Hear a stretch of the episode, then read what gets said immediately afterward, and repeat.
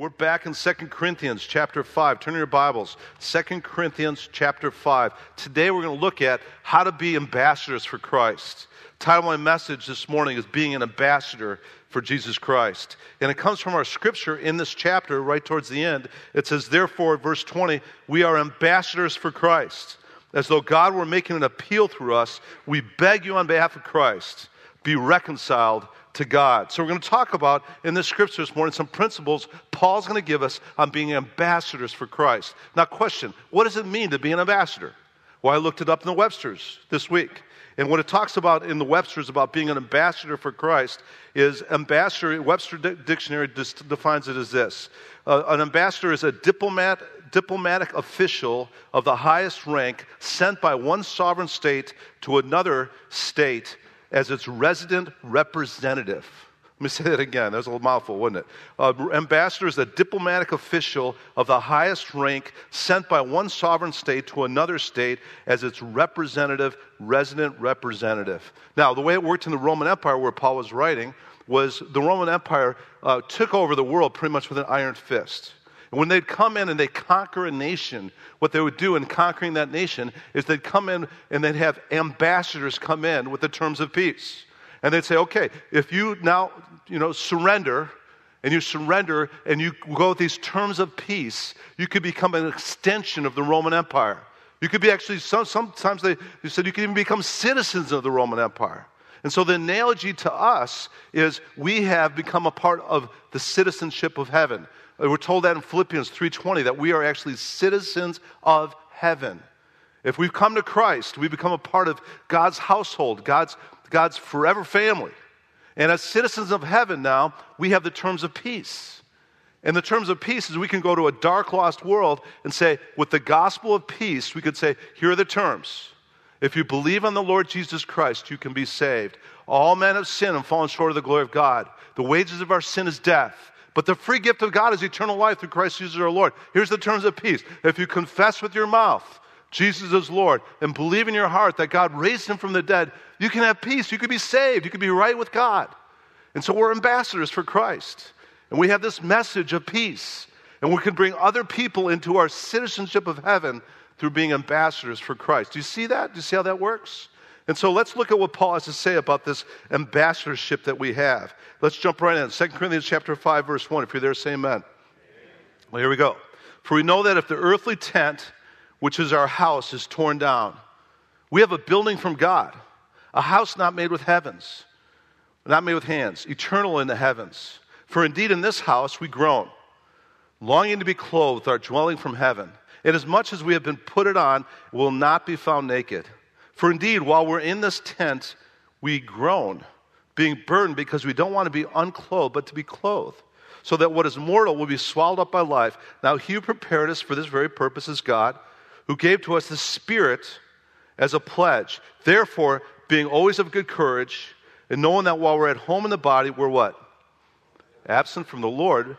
For we walk by faith, not by sight. We're of good courage, I say, and prefer, here it is, rather to be absent from the body and to be where?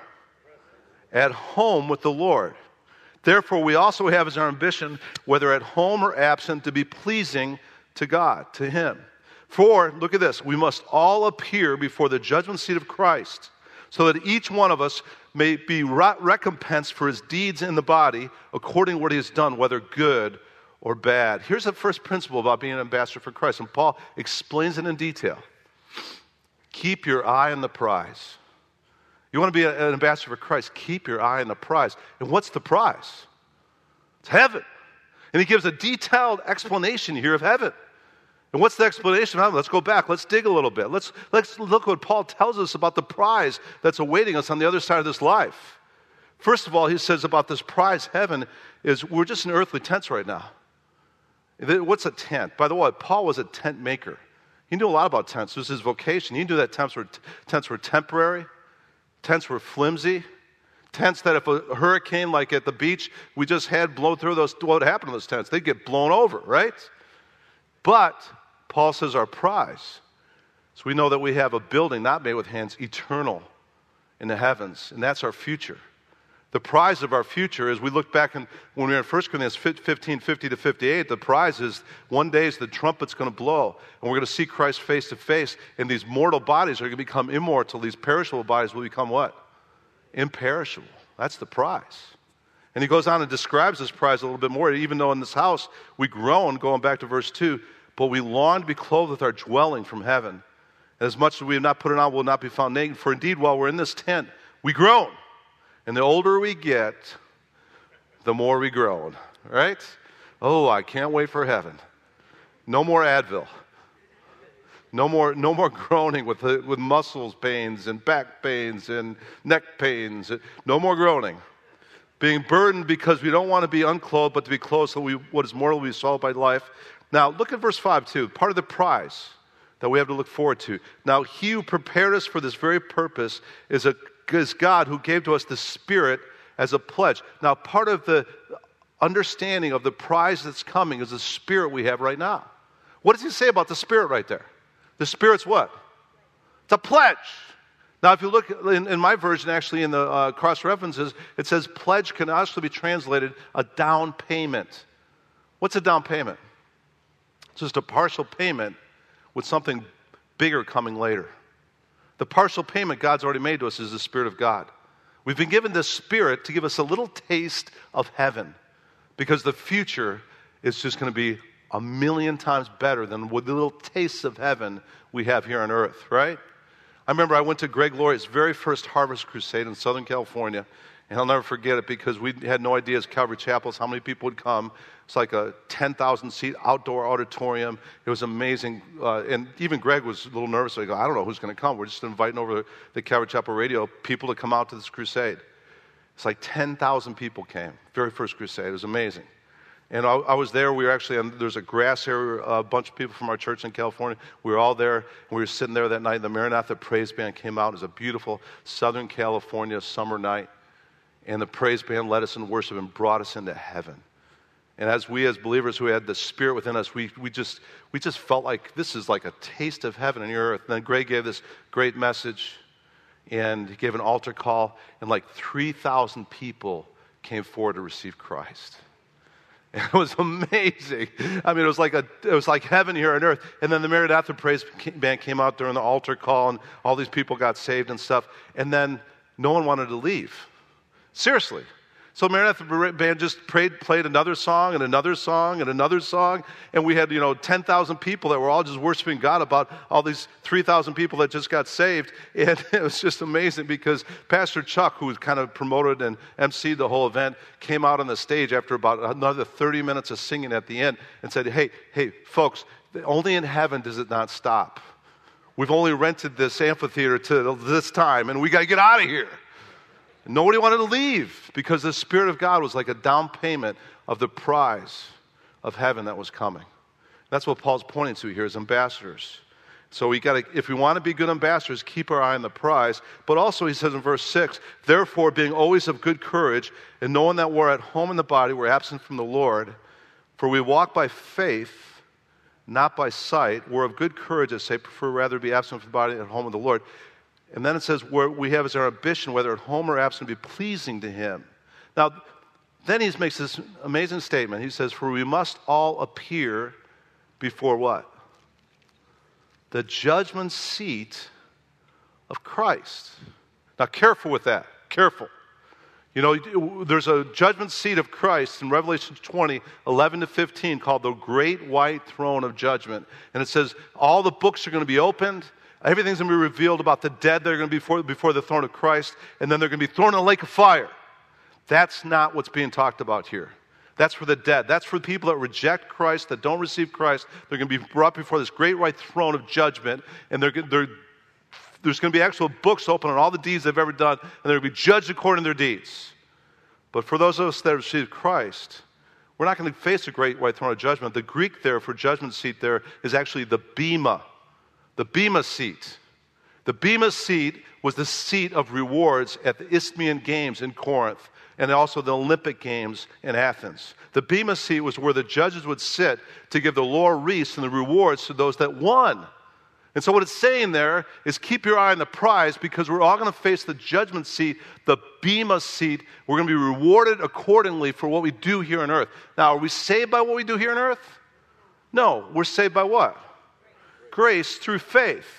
That not yourself is a gift of God, not as a result of works, so no one should boast. But we are going to be evaluated 1 corinthians chapter 3 with a revealing fire it's going to burn away the wood hay and stubble all the temporary stuff the worldly stuff we've done is burned away and only the precious stones of the eternal things we've done for god are going to be remain and at the bema seat of christ it's going to be revealed what we've done for christ and we're going to be rewarded accordingly so how does that motivate us to be ambassadors for christ it does doesn't it because we want to we want to hear those words well done Good and faithful servant, enter now into the joy of your master. Well done, well done. We all want to hear those words. And a part of keeping your eye on the prize is being what Paul says here. Be of good courage, he says. Don't lose heart. Be of good courage. He also says, hey, make it your ambition, whether at home or absent, to be pleasing to him. Have a life that you're living that's pleasing to God. And then he also says, don't walk by sight, walk by what? Faith. Have this faith that you're trusting the Lord in all your heart. You're leaning not on your own understanding. All your ways you're acknowledging Him, and He will direct your paths. You walk by faith, not by sight. And then you could be those ambassadors for Christ that God's called you to be. See that first thing? Keep your eye on the what? And what's the prize? It's heaven, and eternity. And we all groan for that as ambassadors for Christ. Keep your eye on the prize. Now, going on, verse 11. Therefore, knowing the fear of the Lord, we persuade men but we're made manifest to God. And I hope that we're made manifest also in your consciences. We're not again commending ourselves to you, but are giving you an occasion to be proud of us, so that you'll have an answer for those who take pride in appearance, not in heart. For if we are beside ourselves, you know what Paul's saying there? Beside ourselves is kind of, if we're a little crazy, you know, it's like someone who's beside himself is like, hey, how are you doing today? I'm not doing so good. How are you doing? I, and you're beside yourself. You're just talking to yourself, right? Paul says, if, we're a little, if you think we're a little crazy, it's for God. If we're a sound mind, it is for you. For the love of Christ controls us, having concluded this, that one died for all, therefore all died, and he died for all, so that those who live might no longer live for themselves, but for what? For him who died and rose again on their behalf. That's the second thing that Paul says. We not only need to keep our eyes on the prize, we need to live for who? We need not for ourselves. We need to live for Christ. We need to have a life, and he lays this out in these verses. A part of living for Christ. Go back to the top of those verses, verse 11. A part of living for Christ is knowing the fear of the Lord.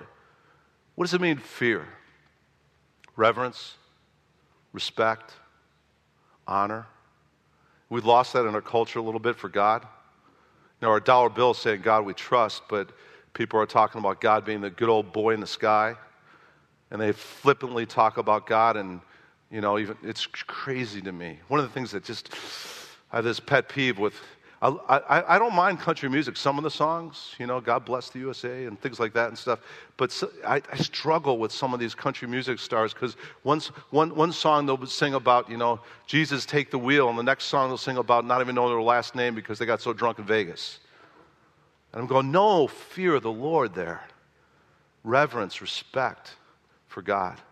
Part of, part of being ambassadors for Christ is we have a fear of the Lord. We honor him in our lives. We respect him. We revere him in our lives. And that's what he's saying, knowing the fear of the Lord. A part of living for Christ, too, is this we don't care what men think.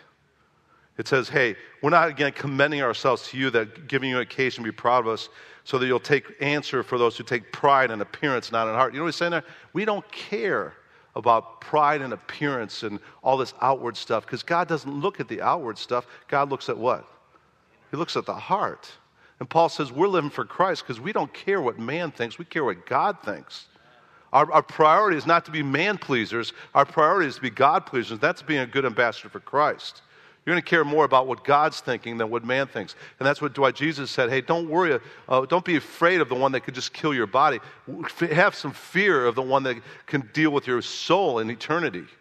Have a fear of the Lord. That's part of being an ambassador for Christ. But the most important part in these verses about being an ambassador for Christ, living for Christ, is the love of Christ has to control our lives. Look at that verse again. It says, For the love of Christ controls us. Another version says, constrains us. Another version actually says, the love of Christ has us in its grip. Another version says, it compels us. The love of Christ controls us, compels us, has us in the grip. And how do we have that? Because we know that one died, and therefore all died, and he died so that those who live might no longer live from themselves, but for him who died and rose again on their behalf. Here's a, here's a key. If you want to live for Christ, be in the grip of his love. And how do we do that? By remembering what he's done for us, by staying at the cross, by singing songs like we sang this morning about how he saved us by his love for God so loved the world that he gave his only begotten Son, that whoever believes in him should not perish, but we have eternal life. By remembering that God demonstrates his own love for us, that while we're yet what? Sinners, Christ died for us. By remembering great verses of, of, of just honor in regards to what he's done for our sins. It's amazing. This, I mean, Jesus said, John 15, 13, greater love has no one than this, that he laid down his life for his what? It's an amazing statement. He calls us his friends. The love of Christ controls us. That's why we live for him because he died for us. I like 1 John 4, 9 and 10. It also says this By this the love of God was manifested in us, that God sent his only begotten Son into the world so that we might live through him. And this is love. Not that we loved God, but that he what? Loved us and sent his Son to be the propitiation that's the satisfaction for God's righteous requirements for our sins. The love of God. Love of God. I, I, don't know if, I don't know if you remember the movie, but Passion. Remember the movie Passion? I'll never forget seeing that first time we rented a whole theater for the church to go see it because it's probably um, the most accurate portrayal of what Christ did on the cross. I mean, just visually, it just showed you what Jesus suffered on his flogging and his whipping and then the crucifixion. I remember just watching that as a church and saying, almost traumatized by it. And then I was, we were going out of the theater. There's another brother in Christ that I knew from the community who was coming in, or he was going out when we were coming in. And his name was Whalen. I said, Whalen, what'd you think of that? And he goes, never forget a statement. He said, after seeing what Jesus just did on, on that cross in that movie, he said, I never want to sin ever again. You know, because he did that for me. Now, that doesn't mean he's never going to sin again. But see what the cross should do for us? It should motivate us to live for him because he died for us, right? I went to see it a second time, and I, I actually saw it with my mom uh, before she passed, we saw the movie The Passion with my mom. And I remember just like this, watching this, because he did that for me. That's what the cross should do for us, is we should just say, oh, I need to live for him because he died for me. You see that? See, living for him, second, not only keep our eyes on the prize, you want to be ambassador for Christ, live for him. Fear him, honor him, reverence him, respect him. Live for him because he died for you. Let the love of Christ control and compel you and have, it, have, have you on script because of what Christ did for you. Now, verse 16, go on. Therefore, from now on, we recognize no one according to the flesh. Even though we have known Christ according to the flesh, yet now we know him in this way no longer. Now, this is a great verse. Every Christian should have this verse 17 underlined. Therefore, if anyone is in Christ, he's what? He's a new creature. The old things have passed away. Behold, new things have come. That's a great promise. I love that promise. You know what I'm saying? If you've placed your faith, saving faith in Jesus Christ, you're a new creature. Actually, another version says you're a new creation. What does that mean? God is creating in you a whole new life. And not only that, the old's gone.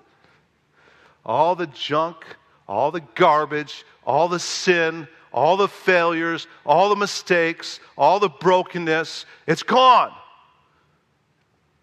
And you're a new creature, new creation in Christ. And you can be confident of this that he who began a good work in you will carry it to completion until the day of Christ Jesus. And every day, through the Holy Spirit, as you submit to him, he's taken out the hammer, he's taken out the potter's hands He's taking and he's working on those rough edges as you're making something beautiful in your life. As behold his face, as we learn in 2 Corinthians 3.18, as we behold his face, he changes us from glory to glory into his image. And that's the next principle for being an ambassador of Christ. Be in the process of allowing God to change your life and continue to live in that new life. Don't go back to the old stuff. Stay in the new. Live that new life. That's a big part of representing Christ well. You're not going to go back to the vomit of the world. You're going to stay in the newness of life in Christ. Because if any man is in Christ, he's a new creature. The old is gone, the new has come. I was reminded of that again yesterday. Boy, we saw a good movie yesterday. I went with Heidi and Dan Osterhaus, one of my elders, and his son Luke, who actually led us in worship this morning on the keyboards. And we, we went to Columbiana Grand and we saw this new movie, uh, Unbroken The Path to Redemption the Louis Ze- uh, Zepper, I think it's Zamperini's story. Amazing. If you haven't seen it, go see it, man. It'd be a great thing to do in the rain. But it was, it was a, a, a real Christian theme to it because after he survived a Japanese POW camp, after he survived 47 days on the high seas with 40 foot high waves and sharks and planes going by and shooting at him, and then a POW camp, he got out, and the whole movie chronicles this, this movie that just came out chronicles how when he got out, he had serious PTSD or whatever it's called. He had all kinds of issues, nightmares for two and a half years. It was awful. And then he turned to alcohol to try to just exist and, and survive. But then, after, when he all, had lost about just about everything, including his mind, there was a guy called Billy Graham in his city of Los Angeles that did his first big crusade in a tent. And this Louis Zamperini was brought there by his wife, who was about to divorce him. he walked in the tent, and the first two or three nights in the movie, he he walked out. First, he just he couldn't stand it. But then by the third night, I think it was by the third night, the gospel touched his heart. He walked forward. And he bent his knee to Christ. 1949. He said, Jesus, I need you. And he received Christ. And It was a great portrayal of a new life in Christ, that movie. Amazing. And the cool thing at the end of the movie, they interviewed him. He just, him, first of all, they showed us a picture of him and Billy Graham in his last year or two of his life, and they're both really, really old. And they're just like arms around each other, kind of thing, uh, like this. And then they actually interviewed him before he died. And he was talking about how his whole life was changed by that one event of receiving Christ in 1949. He said that up until that event, he was in the bondage of demons and alcohol. He had nightmares for two and a half years. He said, That night I received Christ, he said, I never had a nightmare again after that night. He said, I had a nightmare every night for two and a half years. And then I received Christ. The nightmares went away.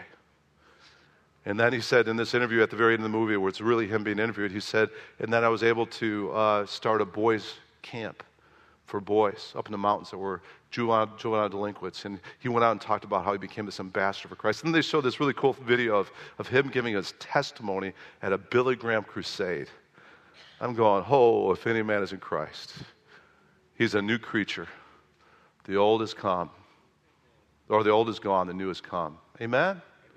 That's a part of being an ambassador for Christ. Is people see our lives are changed by this gospel of peace, living in the newness of life big part of being an ambassador for Christ. Now let's go on. Verse 18. Now, all these things are, are from God, who reconciled us to himself through Christ and gave us the ministry of reconciliation, namely that God was in Christ, reconciling the world to himself, not counting their trespasses against them. And he has committed to us what? What has he committed to us? The word of reconciliation. Therefore, we are what? There's, here's our verse. We're what? We're ambassadors for Christ. As though God were making an appeal through us, we beg you on behalf of Christ, be reconciled to God. And he who made him who knew no sin was to be sin on our behalf, so that we might become the righteousness of God in him. Now, reconcile, what does that mean? The definition of the word really is, is, is allowing an enemy or working on behalf so that an enemy will become a friend. Reconciliation is just turning an enemy into a friend. And what it's saying, the implication of those verses is this is that our job as ambassadors for Christ is to bring this gospel of peace to people that are at enmity with God so that now they can be reconciled. And we actually, the words there is we have a ministry of reconciliation. We have this ministry of helping people that are over here in darkness in bondage in the grips of the devil. We help them that are enemies with God right now, we help them to cross a bridge of faith in Jesus Christ, and now they become friends. Friends of God. Friends. The ministry of reconciliation. That's our job, is to have this peace message that if you receive Christ, you don't have to live in darkness anymore. You don't have to be an enemy with God. You don't have to be at hostility with God. And here, here's the lie of the world the lie of the world is hey, you could just have this truce with God. You could you just, he's up there, you're down here, you leave him alone, he'll leave you alone, and you're fine. Is that what Scripture says? Jesus said either you're for me or you're against me. The book of James talks about this too. James 4 4 says, You adulteresses, do you not know that friendship with the world is hostility towards God? Therefore, whoever wishes to be a friend of the world makes himself a what? Enemy of God. So we got a job to do because there's all these people that are without Christ that are in enemy status with God. And their end, if they don't receive Christ, is they're going to stay in that enemy uh, status with God and they're going to spend eternity in a place called hell, which is defined as outer darkness in the scriptures. And so our job is to rescue them from that, to give them the gospel of peace, to go into their world of darkness and shine the light in such a way they may see our good works and they too may glorify our Father in heaven and bring them from darkness to friendship with God through this gospel message of peace that we have. And what's the gospel? That last verse we just read is the gospel in a nutshell. God made him who, who knew no sin, for last verse, to be sin on our behalf, that we might become the righteousness of God in him. That's our message. Theologians call this substitutionary atonement. What does that mean? It means that Jesus, who had never sinned, the only man that ever lived that was perfect because he was God in the flesh, he went to a cross to become sin on our behalf. And that's why he said when he was dying, It is finished. Paid, literally translated, paid in full. Amazing grace. Amazing grace substitutionary atonement. And I don't understand, it's a divine mystery. We're never going to understand fully how he took our sin on the cross, but we know that he took every single sin of the world. He died for that on the cross, for the whole world. There's some scripture that defines that a little bit. Let me give you a couple.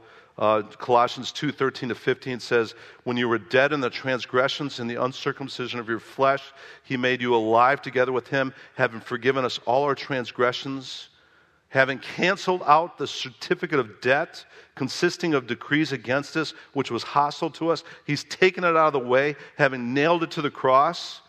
When he disarmed the rulers and authorities, he made a public display of them, having triumphed over them through him. See that? He's dying on the cross. He was nailing your sin of debt to the cross. God made him who knew, knew sin to be sin on your behalf that you might become the righteousness of God in him. 1 Peter 3:18 also describes it. It says, "For Christ also died for sins once for all, the just for the unjust, so that he might bring us to God, having been put to death in the flesh but made alive in the spirit." Said, "The just, perfect Jesus never sinned. The just died on a cross for us who are unjust in order that he might bring us to God." That's amazing. Amazing. That's our message. And that's our message of reconciliation. And I, again, I don't know how it works. I really don't know how it works. I just know that when Jesus died on the cross, he said, paid in full. And I know that a part of what he was doing there when he was dying on that cross was he was taking the penalty for every rape, every child abuse, every murder, every sin. He was bearing that and God's judgment for that upon the cross. And that's why he was crying out in the midst of that death My God, my God, Why hast thou forsaken me? And it wasn't just the physical torture he was going through, it was the judgment he was taking for us upon the cross. And the amazing thing is, you put faith in that and trust Christ and what he's done for your sins on the cross, and you receive him into your life as Savior and Lord, your sins are covered. The blood of Jesus cleanses you from all your sin. And that's our message, isn't it? It's a message of reconciliation. It's an incredible message of peace that we have. And again, I don't know how it all works, but I know it works. I know in 1978 in February when I received Christ and I was dealing with condemnation and guilt and lostness, I came to Christ. I received him as my Savior and Lord. It's like this burden, this load of guilt was lifted off my shoulders, and I was given peace. And I'm so glad that there's ambassadors working as witnesses in my life for months before that that wouldn't stop telling me about this message of peace that's available through Jesus Christ. And I'm committed to the rest of my life being an ambassador for Christ because I want to rescue as many people as possible so that they could turn from this state of lostness, enmity, enemy status with God and give them as an ambassador this peace so they can now walk the bridge of faith and come and be friends of God along with us. I think it's going to be an exciting school year this year for us as Calvary Chapel. We're going to see a whole bunch of you be ambassadors for Christ. This each one, reach one thing, that's our theme right now, isn't it? And we're going to see some great things happen in this fellowship as we trust Him to be, to be instruments in His hand, ambassadors for Christ. So, what are some of the principles we saw this morning if we're going to be effective in this? Number one, keep your what? Eye on the prize. And the prize is what? Heaven. There's, we're groaning for it right now, but there's coming a day we're going to be absent from these bodies and we're going to be present with the Lord. And it's going to be awesome. That's our future. Christ in us is the hope of glory. Number two, live for Christ, not for people. Have the fear of the Lord in your life. And a part of living for Christ is be in the grip, in the constraint, in the uh, be controlled by the love of Christ. Let Him grip you with His love. Amen. Number three, if we're going to be ambassadors for Christ, continue to walk in newness of life. Realize you're not the same person anymore. You're a new creature in Christ. So walk in that, church. Live in that. Don't, don't go back to the vomit of this world. Live in the new, new, newness of life. And number four, we saw very important. Hey, not only continue to live in the newness of Christ, but be an ambassador for Christ because you have a ministry of reconciliation. Realize you got a job to do. The only reason why God's leaving us here in this filthy, sin filled world is because we're supposed to be an ambassador and bring terms of peace to a world that's lost in an enmity status with God. So, and our message is simple Christ died for sins once for all, the just for the unjust, in order to bring us to, to God. The message is simple. Message is this that Jesus Christ took our sins upon the cross, and if we believe in the Lord Jesus Christ, we can be saved. If we confess with our mouth Jesus is Lord and believe in our heart that God raised him from the dead, you will be what? Saved. So let's be out there, highways and hedges. Let's be representing Christ well. Let's live in the fear of the Lord, and let's, let's be out there with terms of peace. And each one, let's reach one. Amen? Amen. Let's pray. Father, we just thank you so much for your word this morning. Thank you, God, that your word is true.